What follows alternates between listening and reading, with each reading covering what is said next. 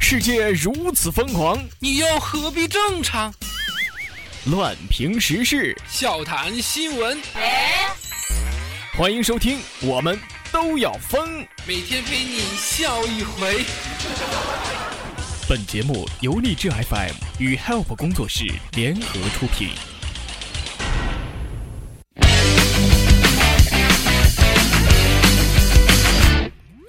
Hello，各位亲爱的小伙伴们，欢迎收听由荔枝 FM 为您推出的《我们都要疯》，我是你们的老朋友，我是虫子。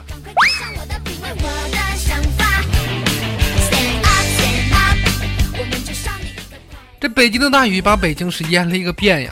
不过，据后来的新闻报道说，北京的故宫啊，这紫禁城啊，六百年从来没有积过水。所以我觉得老祖宗的排水系统那是真心的不错呀。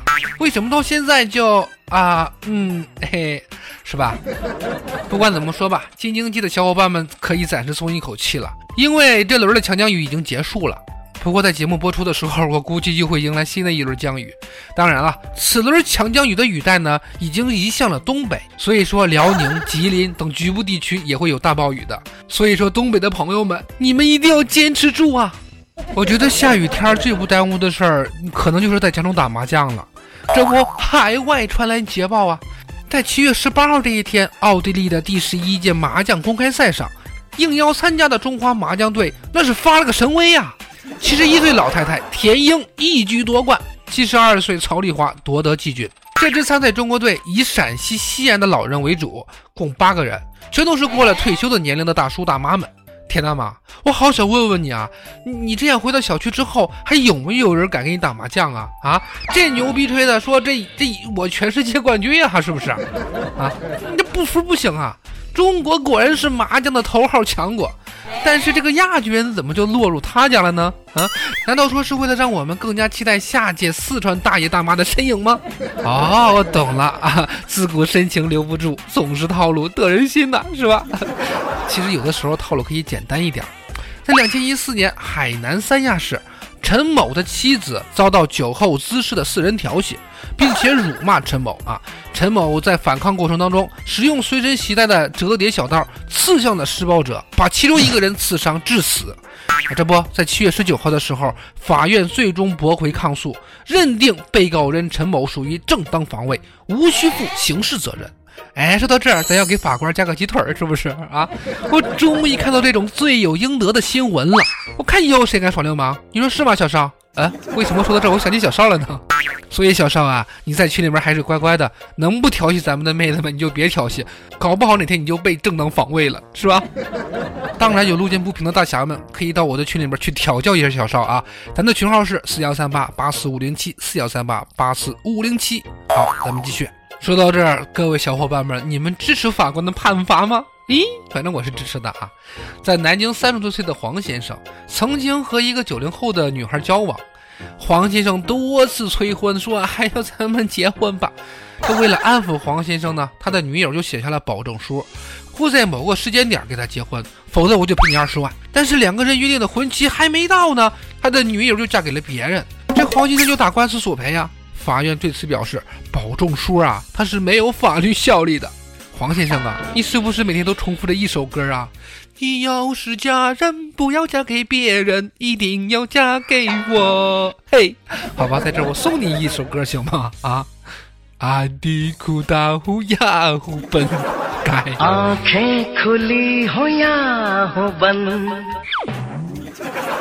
不过我觉得呀，黄先生想用保证书拴住女友，这本身就是个坑啊！你变相的承认自己就是个感情 loser，因为你的动机就不纯，好吗？还二十万，你不知道一天到晚伸手要钱的人都很坏吗？而且都什么年代了，还讲究媳妇儿什么签字画押？不是你真的以为自己穿越到古代了吗？哎，如果穿越到古代，你说谁不想做皇上啊？是吧？我我说真的啊，如果我到了古代的话，我也喜欢奸臣。你想啊，天天讲你爱听的，鼓励你啊，给你爱的抱抱，还可以让我勇敢的去追寻自己的逗逼梦想，多好啊，是不是？哎，那你再想想，如果你身边都是忠臣，每天说你这不对啊，那不好，哎，我说皇上，呃，那个别玩电脑了啊，别看段子了，以学业为重啊。哎呦天，想想都让人头大，是吧？醒醒吧，年轻人，没有那么多穿越的。其实年轻人呢就应该多读点书，免得被骗呢。还有要早起床，当然我就不用早起床了，反正又没有什么事等着我去做，是吧？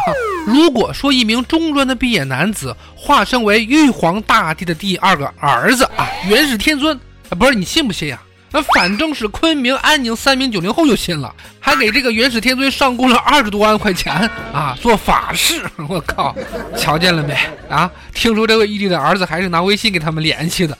我说孩子们呀，微信里边天天宣传什么破除迷信、崇尚科学，不是你们怎么就不信呢？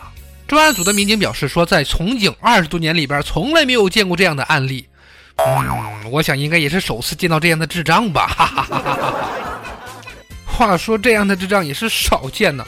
哎，有一天小烧就问我说：“虫哥，你年轻的时候……哎，不是我，我现在就是年轻的时候啊，好吧啊。”他是问我小的时候喜欢看什么动画片儿。我先别说我呢，我先给你们讲一个二十岁少女逆天的故事吧。话说九五后女孩看柯南并找回了手机，而我记得我吐槽柯南的时候还是上一年级的时候。事情是这样的啊，说这个女孩呢到餐馆吃饭，走的时候不小心将刚买的 iPhone 6s 遗落在这个餐桌上了。返回餐馆寻找的时候，却发现手机已经没影了。餐馆的监控显示呢，遗落的手机正好被邻座的吃饭的中年妇女给顺走了。想必百分之九十九的失主都会选择自认倒霉吧。但凭着一股子什么劲儿啊，那个执着劲儿，和从动画片这个《名侦探柯南》中涉前吸取的破案经验啊，这个沈阳的九五妹子啊，叫张楠啊，成了不向命运屈服的百分之一。张楠还说呀，他是柯南的铁杆粉丝，从初中就开始追，八百多集，一集都不带落的，有的甚至还看了好几遍。啊，他说从动画片中，我向主人公柯南吸取了不少的破案经验，其中最重要的一点就是遇事不能着急，一定要冷静，整个事情要先梳理再清楚，这样就会找到解决的突破口。看看 看看，回想起我看过的动画片，我觉得是我当年选错了吧。当年我是一集不落的看完了《七龙珠》，我记得打架的时候，我还凭经验使出了龟派切光波哈，然后被无情的打趴在地上了。所以说嘛，人生的道路不怕选错，只要你懂得及时回头。这不前两天吗？二十四岁的曲某在重庆大渡口一小区行窃的时候被发现，惊慌中从三楼跳下来了。结果脚给扭伤了，然后就被保安给抓住了。同住的这个小区的推拿师呢，姚鱼看见这个情况之后，就蹲在地上为他推拿了将近一个小时左右。被窃的女主人还拿了白酒来帮忙。这个曲某啊，是满心的感动啊，还主动交代了盗窃的事实。呃，目前曲某已被刑拘。我觉得这位推拿师的犯罪心理学真的是学的一个好啊，温柔感化，以德报怨，这我得点个赞了啊！希望此举真的能感动曲某。从此洗心革面，勤劳致富，脚踏实地啊！只要能真的幡然醒悟的话，重新做人，什么都不晚的。不过我觉得这小偷应该长得还不错，因为长得丑的人可能会收到投诉的。所以你吃藕吗？哎呦我天啊！我又飙车了。所谓一言不合就开车，那老司机啊，没错就是我。这不，这两天江苏一位的哥在接送女乘客的时候，对方要求要将她送上楼。涉事的出租车司机负责人说呀。在无理要求遭到拒绝之后，该乘客打起了投诉电话。先说的哥长得不帅啊，得知无法受理之后啊，就以的哥态度不好为名啊来投诉他。经过了解，驾驶员本人并无违反规定的行为呀。呃 呃，这一看真的就是老司机啊，这不上去就对了。这要是送上楼去，哎，是不是就得投诉司机这个图谋不轨了呢？老司机的小车是说停就停的！送上楼这类服务吧，要看顾客的长相。很显然，这位女士不符合条件，不约丑剧啊！好了，最近群里边老有人说：“哎呀，虫哥，我们都特别喜欢听黄渤的那首《水手》，就是《七人挑战》啊，最后一期的时候那最后的那一首歌《水手》特别的好听，能帮我们找到吗？”行，那么在节目的最后呢，就拿黄渤的这首《水手》来送给所有的听友。啊，也是非常的好听的一首歌。好，喜欢咱们节目的要加入到我们的 QQ 听友群四幺三八八四五零七四幺三八八四五零七。那么好了，今天的节目就到这儿，我们下期节目再见，拜拜。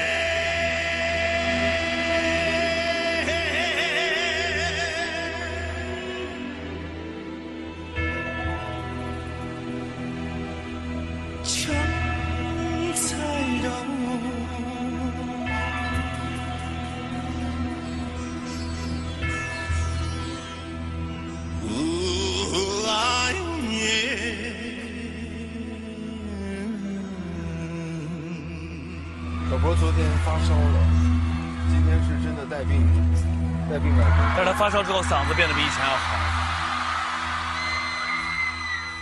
苦涩的沙，吹痛脸庞的感觉，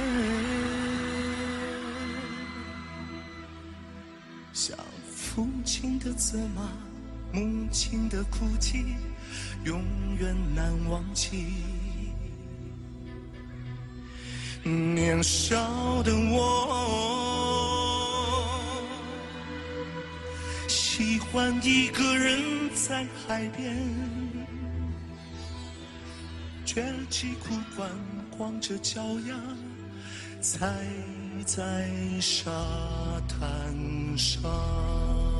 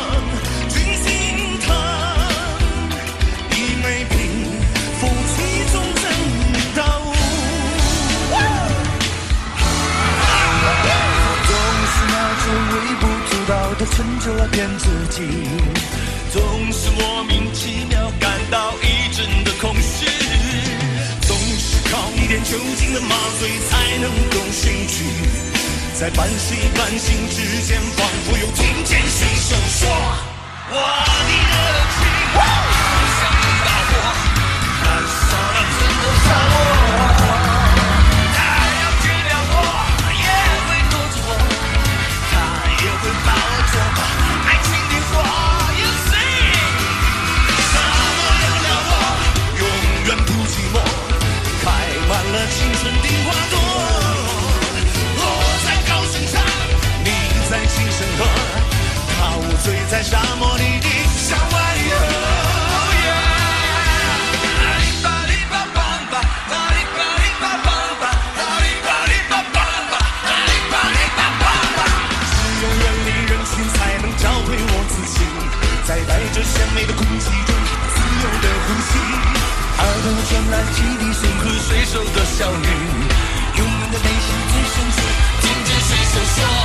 山的那边，海的那边有一只安静的，他们活泼又聪明，他们调皮又伶俐，他们自由自在，生活在那绿色的大森林。他们善良勇敢，互相多关心，总是靠一点酒精麻醉才能够醒去，在半睡半醒之间，仿佛又听见水手，听见水手，听见水手说：拉美斯来拉布拉，拉美斯小布拉，拉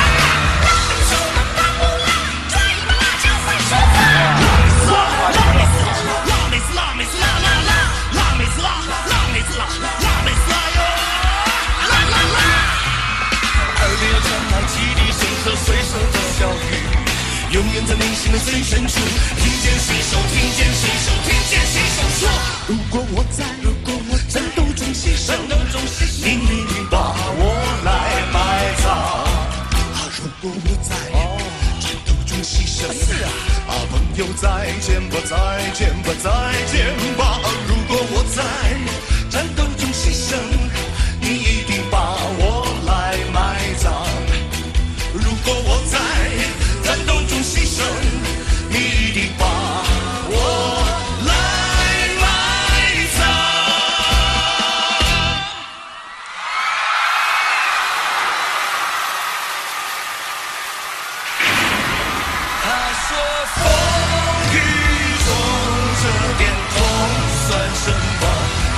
干不要怕